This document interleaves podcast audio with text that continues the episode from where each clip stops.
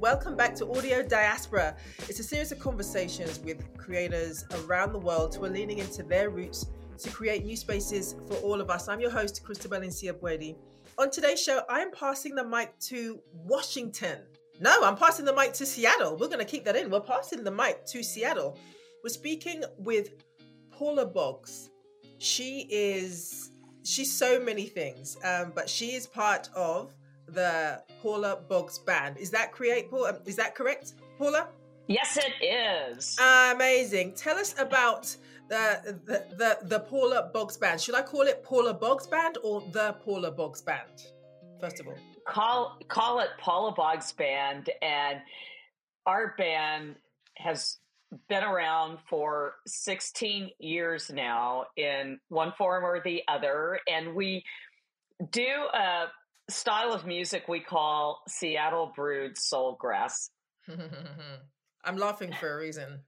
we'll get to that in a minute. um, so I feel like we're burying the lead, and you kind of led us into there because you, your life has taken you everywhere. But uh, before we kind of jump into it, I just, my friends, for those of you who are listening, I just want to say, Paula, when I when I was doing my research on you and, and listening to your your work, the things that jumped out at me were the words context, bravery, firsts, failure. and, and, whoever's mm-hmm. listening is going to go, failure, what? But I'll start with context first. There's this book that I don't know if you read it. It's called Out of Context by Walter Mosley. It's a, it's a tiny, the really thin book, but I feel like it kind of, it really reoriented it helped me understand who I was in the world um, as somebody who mm. was born in Scotland, raised in England, have got uh, uh, considers herself Ghanaian, and at that point had um, lived in Barbados for a year and then had landed in the US. And I was always grappling with this question of who am I?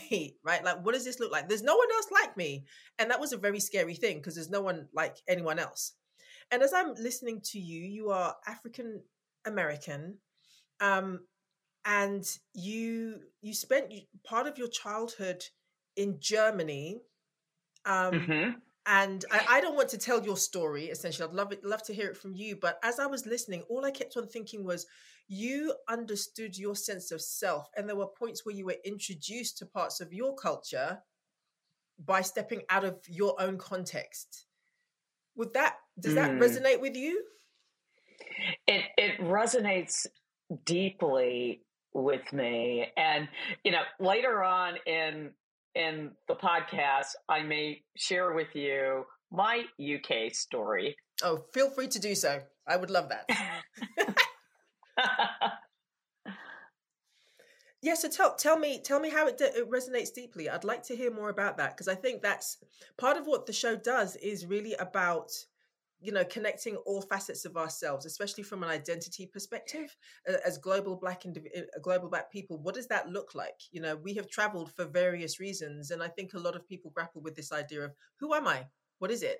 So i'd love to kind of like hear hear part of that backstory as well because i also think it probably informs a lot of the work that you you did moving forward in you know all the various forms as a lawyer and now as a as a singer as well.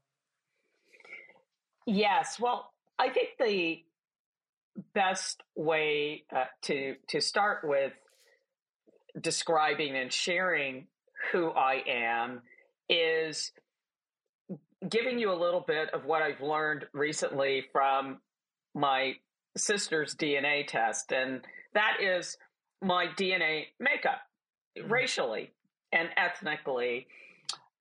It informs how I look, but it also I think informs some of the innate qualities that make me me. So, in a nutshell, I'm about 70% African mm-hmm. and 30% something else.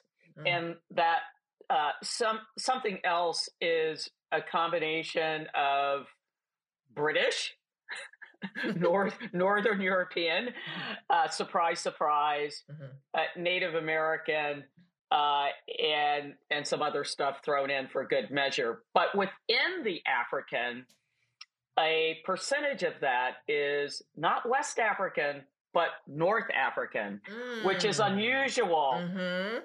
in the African di- diaspora. Uh, I I actually have uh, Sardinian in me, and so I took out a map. I literally took out a map, and you can draw a line straight from Sardinia to Nigeria's coast. Wow! Over the co- you know over the course of a thousand years, let's say, you know that can only be traversed by a courageous water crossing you know nomadic people mm-hmm. you know to get from point a to point b and i think that is in part informing the me in me, right? Because there's a part of me that can not be uh, defined easily. My brother put it well. He said, and one time he was introducing me and he said, Here's the thing you need to know about Paula. No matter how hard you try to put her in a box, she's she's gonna find a way out of it. You're gonna you bust cannot, out of it regardless. every every single time. And um, and I think there's something to literally there being nomad within me, mm. you know, that North African, you know, desert crossing, seafaring part of me that uh, informs perhaps many of the life choices that I've made and and how I make them. That makes sense. As soon as you said nomad, I said that. You know what? That is the through line, actually, because uh, we listeners we've been alluding to it, been dancing around it. But essentially, I was laughing because I was like, in some context, I might be burying the lead because you're a lawyer, right? As well. So you you were the executive yes. vice president um, and general counsel um, and um, um, general uh, general counsel of law and corporate affairs at Starbucks, which can I tell you, it made me chuckle, which is why when you said Seattle brewed uh, bluegrass, I was just like, mm-hmm, I see what she did there. I see what she did. yes. But you it's know, a nod. right, exactly. I was like, got it. As a woman of words, I was like, very nice. You know, you've been in the military and we're speaking on, on Veterans Day. So thank you for your service. Um, you've you've you worked in the Reagan administration, but now and this is the main reason why we're talking today, you're a singer, leader of a band. So if that's not a nomad in the truest sense of the word, in terms of exploring everything, I don't know what is, quite frankly. Um, so what, aside from your DNA, do you think inspired this nomad in you before you knew that you had you know this you, you had your ancestors physically traveled from place to place and you did too through your family what is it about you that that gives you that is it wanderlust? I don't know if that's what it is, but you're clearly very deeply curious from a, a, cultural perspective in terms of exploring or maybe just doing stuff. That's what I get from you. I think I stand on, in fact, I know I mm. stand on the shoulders of those who came before me. And there's a there's a lot of nomad out of the box stuff in my ancestry. Mm-hmm. For example, we're we're speaking today on Veterans Day. My family, my black family, has fought uh, and worn the uniform of the United States of America since the Civil War, mm-hmm. when my ancestor John R. Boggs escaped a Pickens, South Carolina plantation. And somehow, I can't even fathom how he did this. He traveled 800 miles west to join uh, the Union Army, um, the 1st Regiment in Arkansas. And to do that, this man had to, I mean, he, he went through several Confederate states. Uh, he went through Indian country through Indian nations that were sympathetic to the Confederacy. He crossed rivers mm, and mm, mm. mountains and all even. of this, you know, for this ideal mm. of the United States of America for freedom. Mm. He did this in 1862, so before the Emancipation Proclamation. And, you know, of course, he's an escaped slave, so I'm sure they had hunters, you know, chasing after him too, mm. with a mm. bounty on his head. Despite all of that, that's what he did. And he served honorably for the Union. Uh, my ancestry is chock full mm-hmm. of those kinds of stories where, you know, my, my grandparents, they escaped Jim Crow, Georgia for a better life in Washington, D.C. And when they got there, they if they had five bucks, they had five bucks. But they somehow figured out how to live and raise my mother. And by the time my my grandfather died, he owned four houses and a couple businesses, you know.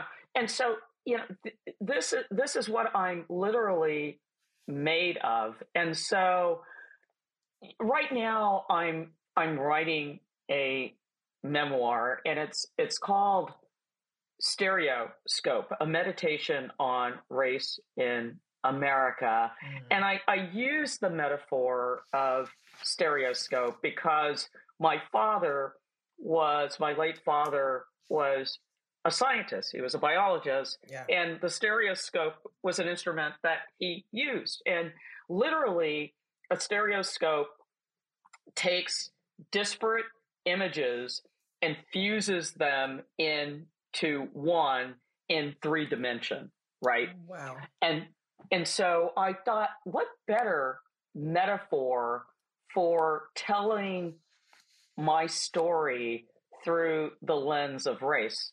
Mm.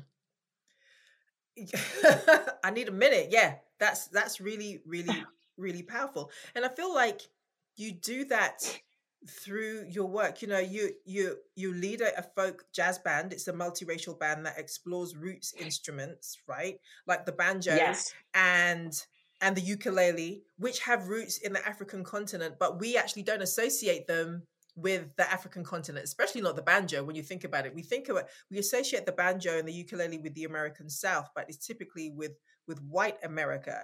Um and i my my understanding of that actually shifted when um, as a, I was working on a show, um, and I was introduced to Rhiannon Giddens, and yes, her work blew my mind. And and I, I hope you you you um, take this in the way that it's intended. A lot of what you're doing, and, and as I understand it, reminds me of the work that she's doing as well, just in terms of that exploration as well. And, and as I'm listening to you you know talk about your family's history and the exploration the one thing that came to mind was again this is history that we don't know about and you're connecting you're you know you're sharing that with us on the show um, but that exploration of the banjo and those roots is another version of that. Can you tell us you know as a lawyer and someone who worked in very high high places how you how you moved to from that and you decided i'm going to start i'm i'm going to start a band. It's not i'm sure that's not how it works.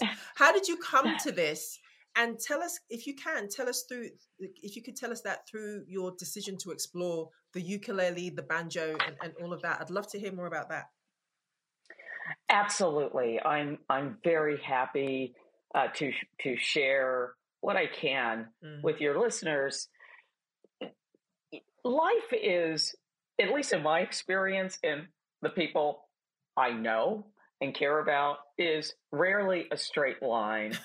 and mine is is a, an amazing example of the crooked line. And part of what makes it crooked is no matter how much we know what the next day will bring, we don't. We we absolutely don't. And um, so many times in my life, and music for me and my return to music was like that.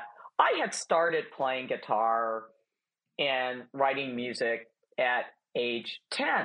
Mm, I fell okay. in love. I, I fell in love with the guitar. I was a black Catholic kid in the segregated South at a time when folk music was emerging in the Catholic Church. Uh, but my dad was Catholic. My mom was African Methodist Episcopal. So as a mm. little kid, I would toggle between those very different very traditions. But that was my normal. Mm-hmm. And the music coming from each of them was also my normal. The music being played in the Catholic Church back then, the folk music really captured me, inspiring me to want to play the guitar, which my parents allowed me to do after some advocacy on my part. uh, and um, and and that was that. I started writing songs. You know, there are people who know me from elementary school and junior high. By then, we're in Europe, living in Germany and and Italy. We left the South for Europe. Um, mm. When I was 13, they remember me with the guitar. You know, me, Paula and guitar are things that people who knew me then recall. And like a lot of people, as I got older, this music thing became less prominent mm-hmm. in my life. Right. Uh, in col, you know, in college, I was I was still playing. I was still writing music, and I would do, you know, an open mic here and there. There was a coffee house not far from campus. I performed there from time to time, but it certainly wasn't as much um, as when I was in high school. And then when I went to law school, it was even less. So much so that really the only performance outlet I had as a law student was I was still Catholic then. So on Sundays, I play guitar for Mass as part of a Catholic Mass. And so, mm. um, you know, that was pretty much what I did through my my 20s. And as I, you know, was approaching the end of my 20s, leaving the military, uh, I I was still playing, but honestly, it was becoming less and less and less. So much so that by the time I left the Catholic Church in my early 30s, I was done. Mm. I thought, you know, guitar and writing music and, and all of that was something I, quote, used to do, close quote. You know, but, you know, life is, is funny. Uh, and it, it threw me for a loop maybe 15 years later. By by then, I'm Starbucks top lawyer. You know, I'm in a, an incredibly demanding job, mm. um, a job I love, but something way unexpected happened, and that was the the wife of my youngest brother, my sister in law, died in a, in a car crash, oh leaving uh, a two year old and my brother. It, it was the most horrific thing. You know, a van was hit by a truck. Six six people were in the van. All six were related. Three of them died, and uh, the the rest were injured. Though the least injured was the two year old, uh, my niece Jada, who my wife and I ultimately ended up raising. Mm-hmm. But that whole period was dark for me. So much so that my my spouse encouraged me to pick up my guitar as a way to grieve, mm. which at first I was reluctant to do, but uh, she didn't give up on me. And so within a relatively short period of time, I was playing guitar again for that reason. Mm. But as soon as I picked it back up, I was inspired to write again too. And lucky me, I wasn't expecting this either, but over Sunday coffee one day, I saw an ad for a one year songwriters course offered by the University of Washington here in Seattle. And if, my first reaction was, oh, I don't have time for that. But yet again, my my spouse said, "No, you can make time for that. It's once a week for three hours," and I did. I, I figured out a way to do it. I was I auditioned for it for the first time in my life. I was in a community of songwriters. There were 15 of us. And I, I bonded very closely with my fellow students, learned a lot from my teachers.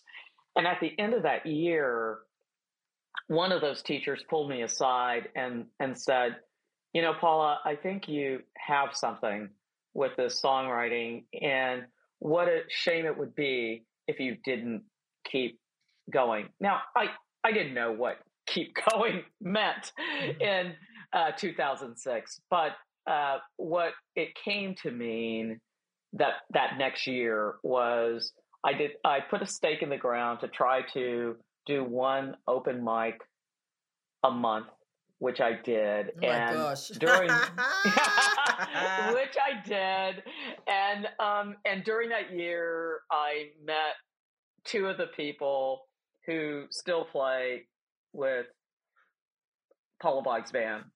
Wow. Do you feel like, um, first of all, thank you, spouse. Thank you, wife. yes. Right? Yes. Okay. All right. Yes. So, first of all, that do you feel like um the guitar? I have so many questions around the guitar because because okay, let me start with the first one, which is because it was so prevalent in your your youth, and you you I don't know if you you, you told us the story. It sounds like you kind of sort of drifted away, but ultimately you put it down, and you you you put the guitar away. Were there any? Did you feel like it had an association with the church because you left the church, and so was there kind of like, eh, no, number one? That would be my first question. Mm-hmm. Did you have I any think... associations around that, and did that add to the resistance essentially, subconsciously, even? That is an excellent question. And I I really don't know if mm. there was a, you know, a, you know, a subconscious, mm-hmm. you know, agenda underway. What what I do know is, you know, by the time I left the Catholic Church, and I left the Catholic Church because of what I call the bedroom issues. Its mm-hmm. its position on on reproductive choice, his position on on women priests, his position on on the LGBTQ community, mm-hmm. you know, mm-hmm. all of those issues uh, inspired me to leave the church. But what the church did for me, um, uh, well, among the things it did for me was it provided an outlet for me to perform music. So uh-huh.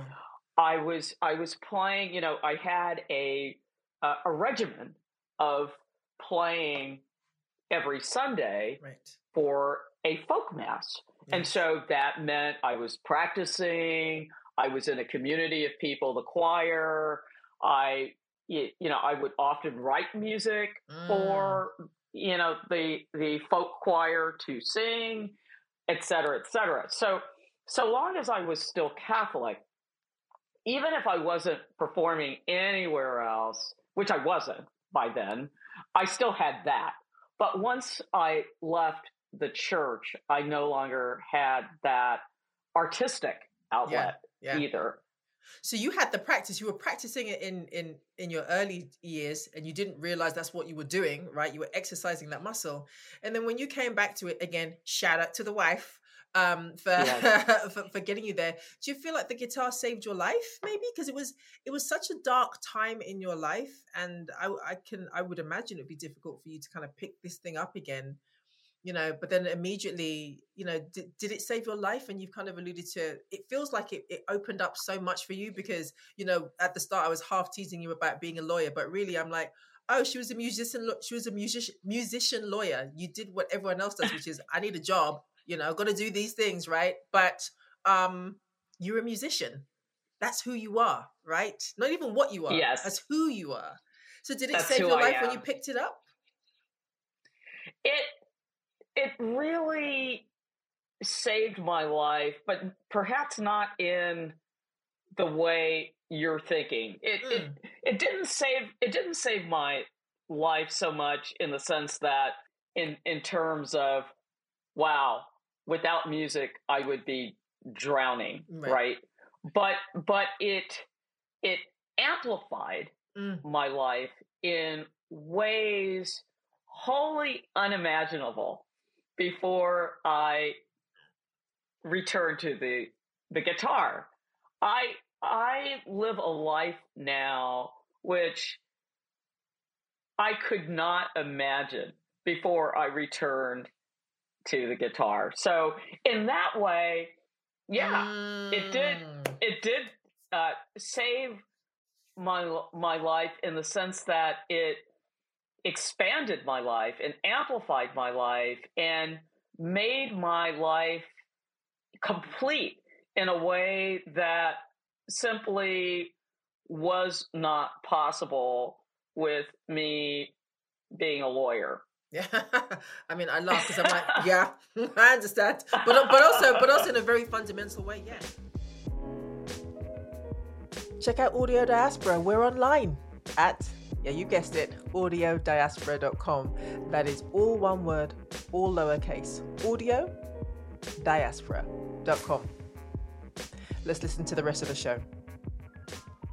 So you, so Yeah. you start, you you, the, you get get back to the guitar. You you you you know you take this. I'm going to call it course, um, and then you find members of your band, and then you start exploring.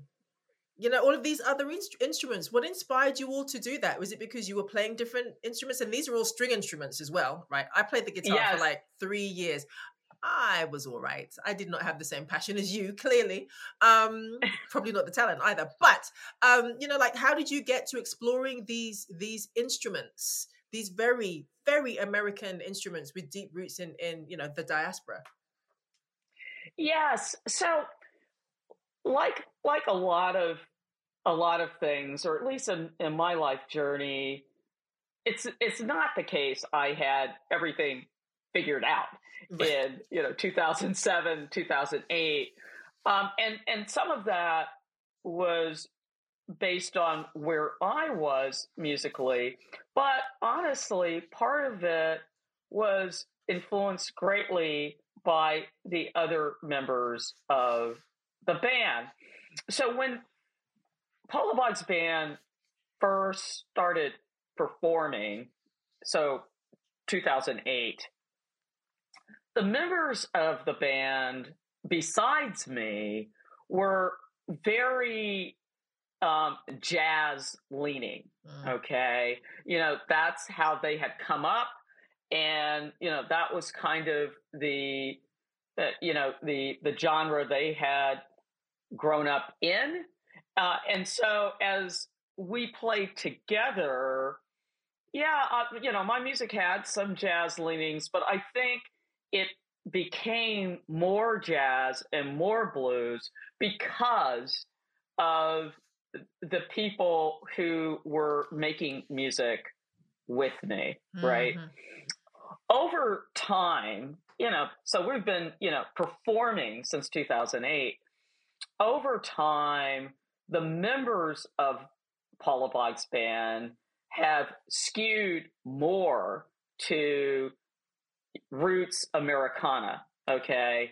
Uh, and and that has influenced me Mhm. too you know how i write what tools we have in our musical toolkit to you know create music and perform it over the past five years uh, you know whether you're talking about our drummer who is conservatory trained and is one of the most nuanced drummers you'll ever come across to um, our keyboard is slash accordion player who also is conservatory trained or our our bass our bassist who is also conservatory trained um, you know you, the, there are these people who really know music right and um, and even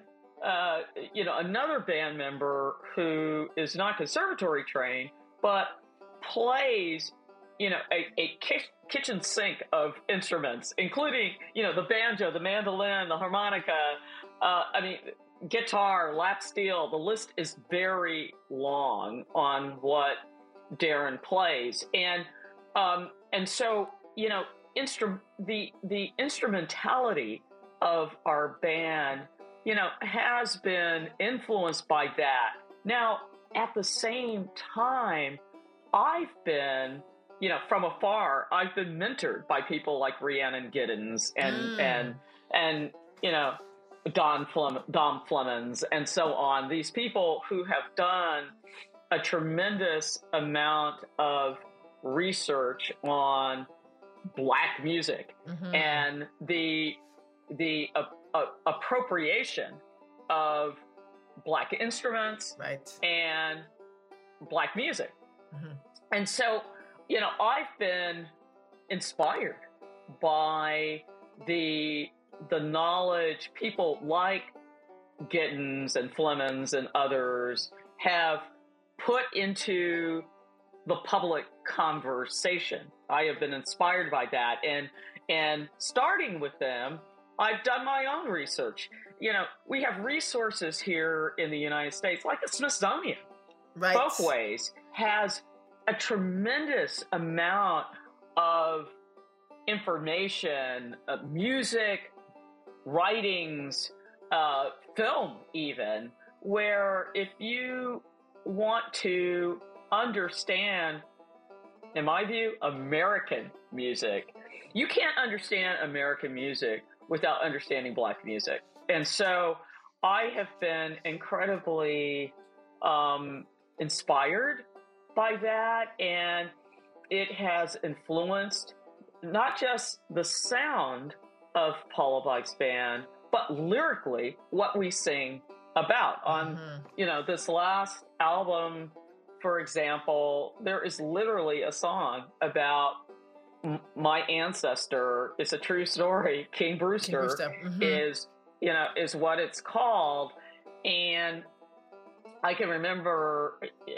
talking to a, um, a, a reporter who writes in the in the country music genre, and uh, what he said to me was, he said, "Well, he said you were uh, you didn't pull any punches." no, you did not. people li- listen to that oh, song. Yeah. People, you understand. you really did not.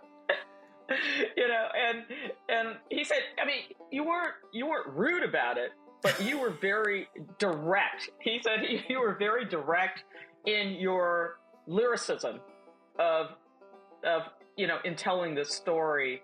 And i said absolutely 100% right. Because to sugarcoat it to do anything less than what i did or at least was trying to do would dishonor my ancestor and his struggle his story. And so it, it is what it is. And, and with that song, I had the great fortune of partnering with Dom Flemons, mm-hmm. who, um, when he first, he hadn't even heard the music. He just saw the lyrics. I shared the lyrics with him, and he said, Paula, I want to be part of this. You've written poetry in every line of this song. I was so honored by that. And so, you know, on the recorded version of King Brewster, Dom Flemons is co singing it with me. And, you know, I think it really has, um, it, it, it moves people. It moves people of all races. Mm-hmm. Uh, it, you know, and particularly now, because when we perform it, it's not Dom singing with us. It's, it's uh, Darren Lucas of our band, who is Jewish American, white, Caucasian, mm-hmm. and and and so in some ways it makes it all the more powerful. Yeah, because the and, visual of the lines, who's singing yeah. the lines, is like, oh wait, it's all of it. Yes. Again, people listen to the song, you'll understand what I'm saying. It's it's like, wait a minute. Oh, okay. It's almost like it's happening in your face because of what you're you're singing about. Yeah. Oh yeah. Yes, and and you know Darren has his you know cowboy hat on or oh. a, uh, his fedora, and he's singing those oh. lyrics. He's really driving it and home, isn't he? He doesn't want anyone to feel he, comfortable. he's he's he is driving it home, and so no matter what who you are in the audience, this this experience, and then we, we intentionally, even more so than on the recorded version of the song, when we perform it live, we we end with this very um, dissonant four part harmony. Oh my god! And people and people are it, it, it, it, makes and people don't know if the song is over. They're just they, they they're stunned. And I've talked to people after, and I've I've now come to this thing where I say you can clap now because people no because no one's going to clap to that. I mean, they, yeah. people they're stunned. They're, I mean, literally, it happens every single time now. Does the you audience? Know, people, does the audience go? Yay! yeah, they're like, they're like, they're like, people are like, they don't know what to do, and you can see it from the stage. You can see that people are. I mean, they're they're like they're stunned by what they've just experienced. It's the only song in our whole repertoire that where that happens, but it happens every time. You're just where, messing people up left, right, and center. Just yeah, bodies on do. the floor. You know, and it's it's it's the most amazing example of how music matters.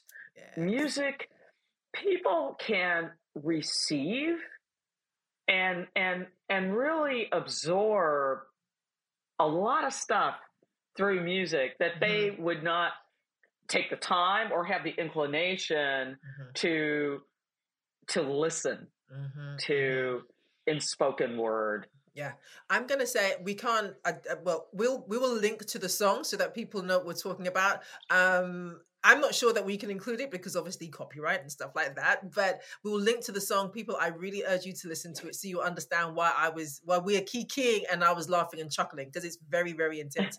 um, but yes, the power of song. Did you have to do research about your because you know a lot about your family history already? Was was this one of those cases where your songwriting meant that you had to delve back, you had to find out more about your history in order to bring this forward, or is this something you already knew? I did not know it, and but for the pandemic and isolation, mm.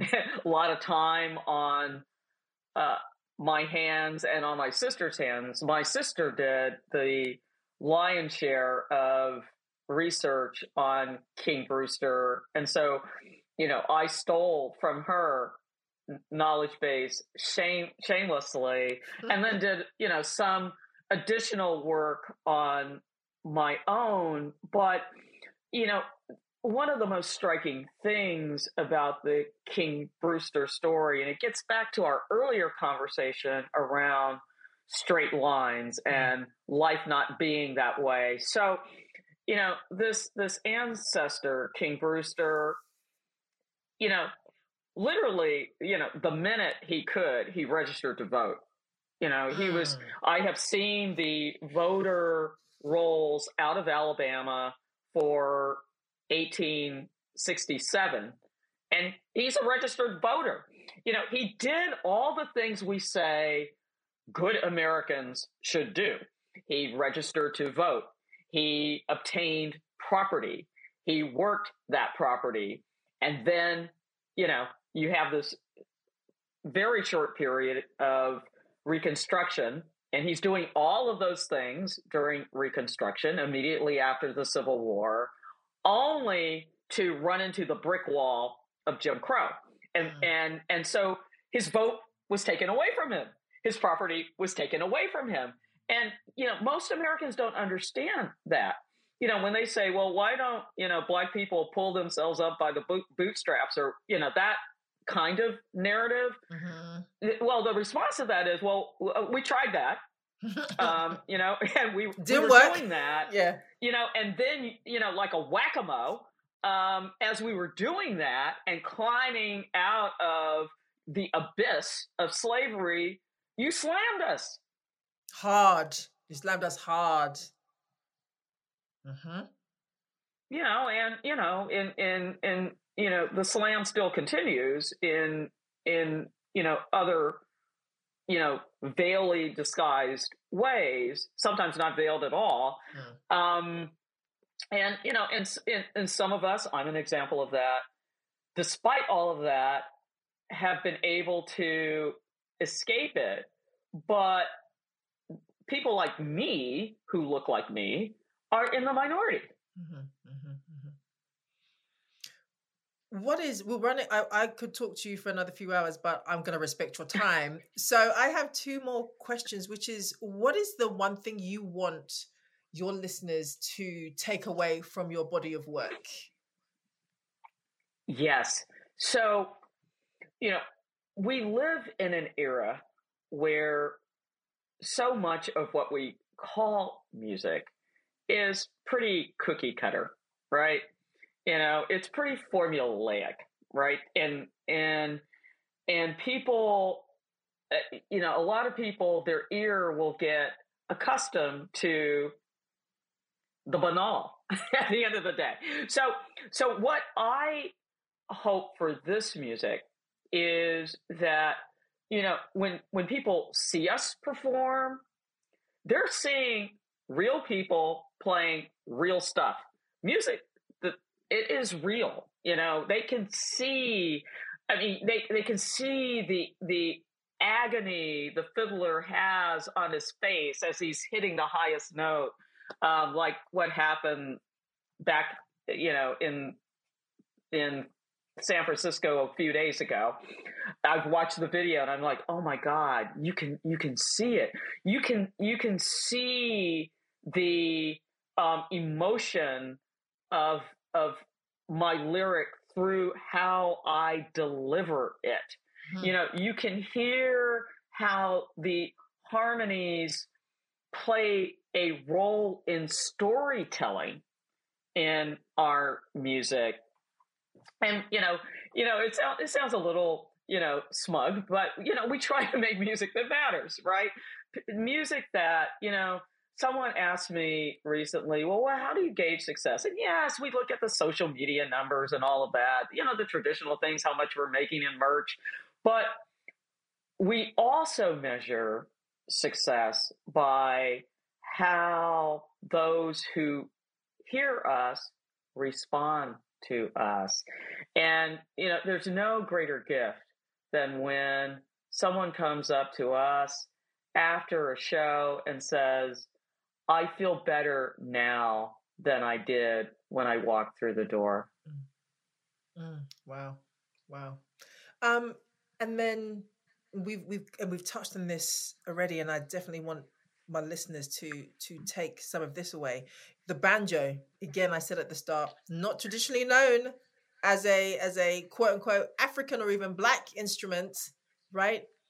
What do you want people to understand and know about that we've touched a, a, little bit on it you know throughout the conversation but where do where do we begin to understand not just the roots but it but our our collective connection with this string instrument the ukulele yes. and the banjo so, mm-hmm.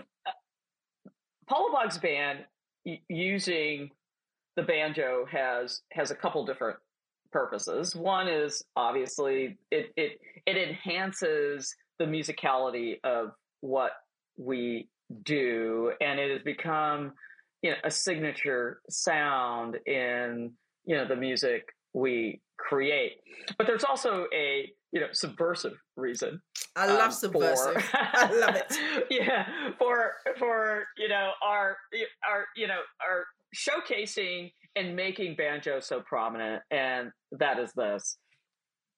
There is a lot of music in the United States that is, you know, considered quote white music, mm-hmm. be it, you know, country, bluegrass, rock. folk, even, mm-hmm. right? Rock. And and it, the the truth of the matter is, and, and, and I don't think this is an overstatement. there would be no American popular music without the black story, the black experience, the black blood, sweat, tears, talent. And why do I say that? Because for for those who were brought here by way of chattel slavery, mm-hmm. mostly from West Africa, but other places too. Music wasn't a nice to have it. Have it wasn't a nice to have thing. Music was survival. Music was communication. Literally, slave owners banned drums from the literally. enslaved mm-hmm. literally because they they feared africans would would be able to communicate with each other subversively right. uh, through the use of drum and so they banned them and so part of the emergence of the banjo was it was a permitted instrument under slavery, but it also has percussive qualities. Yeah, it does. So so you could, you know, the the, the whole style of banjo playing called clawhammer is a very percussive style of banjo playing and that was that was survival hmm. it, it, wasn't entertaining the, the, you know the enslaved would entertain the white people, right? And in their, you know, in in you know, secondarily, they would entertain each other because music would lift a spirit that otherwise was crushed in the ground, mm-hmm. right? But um, but it was emblematic of really African American ingenuity in in in the wake of you know a society that was saying you can't do this, you won't do this, you're you're only this, to through ingenuity mm-hmm. use tools like the banjo to keep swinging. Mm. All right. So now, sorry, I have to ask these questions. What is what is the banjo's ancestor? Was the banjo's African ancestor? Because when I listen to the banjo and I think about it, and I feel like when you listen to any string instrument, I think of them as percussive anyway, but that's a whole other mm-hmm. conversation. Mm-hmm. What's the banjo's ancestor? Yes, it's a, it's an instrument that is found um, throughout West Africa. Is it the kora? Um, but yes, yes, I thought so. I was like, it feels, it sounds to me like the kora. Yes. Okay. Okay. Yes, absolutely. All right. And so then my final question, because I want people to go and check it out. Who should we be listening to? Who are these banjo and folk players that we can check out? And that maybe I can interview moving forward, but I want to listen to them first. Who should I listen to? Yes. Well, you know, the good news for your listeners is there has, over the past even, you know, five to 10 years, there's been a renaissance of black musicians embracing this kind of music, mm-hmm. right? Uh, and uh, you know, some of the best uh, include uh, Allison Russell, uh, Jake uh, Blount is an amazing fiddler and banjo player. there is a young African American man named Tray Wellington mm. Who who is a virtuoso on banjo. I mean, wow. this this dude, what his fingers do up and down the fretboard will just cause your head to spin. Mm-hmm. Uh, so those are those are some of the people. Um, Kaia Kater is a uh, young, I think, um, Haitian slash American who has done a lot of deep research on the history of black roots music and she performs beautifully. And of course, Paula Boggs band. I was going to say, do. I was just like, um, you didn't start. and of course, us. and of course, us. Okay, you know, you're gonna. Yeah, I'm gonna end with with you have you know, to us, right? Good save. It was an excellent save. Excellent save. Excellent. I'm going to check all of those guys out. Paula, from Paula Boggs Band. Thank you so much for the education on the music, for um, sharing your story with us and really like helping me and and whoever else is listening make those connections and just finding out more who you are. You really are a stereoscope. I like that title. Like in all the sense, I'm like, she, yep, you're pulling all the things together, and that ends up being you. Thank you so much for your time. I hope you will come back on the show and let me ask you even more nerdy questions about music and and the yes, power Christabel. and the power of of storytelling and music. I, I hope you will have have me back, Christabel. We I'm in the process of writing music for a fifth studio album. We will uh, record it in May of Mhm. 2024. So we'll have more to talk about. Excellent. Come let us know when it's ready. And I'd love uh, come perform for us. I would love that. I see that in the future. I yes, would love that. we would love to do that too. Amazing. Thank you so, so much for your time. Thank you so much for having me. Thank you so much for joining us on Audio Diaspora. If you want to follow what I am up to in the world of audio and storytelling, you can follow me and the show at Audio Diaspora on X, formerly known as Twitter. You can also visit us on our website. We are at audiodiaspora.com. I did not produce this show alone. The team includes Eugene Kidd, Cerise Small, and Larissa Witcher. Thank you so much for listening, and we'll catch up next time, yeah? Bye bye. Audio Diaspora is a production of My Lens Media.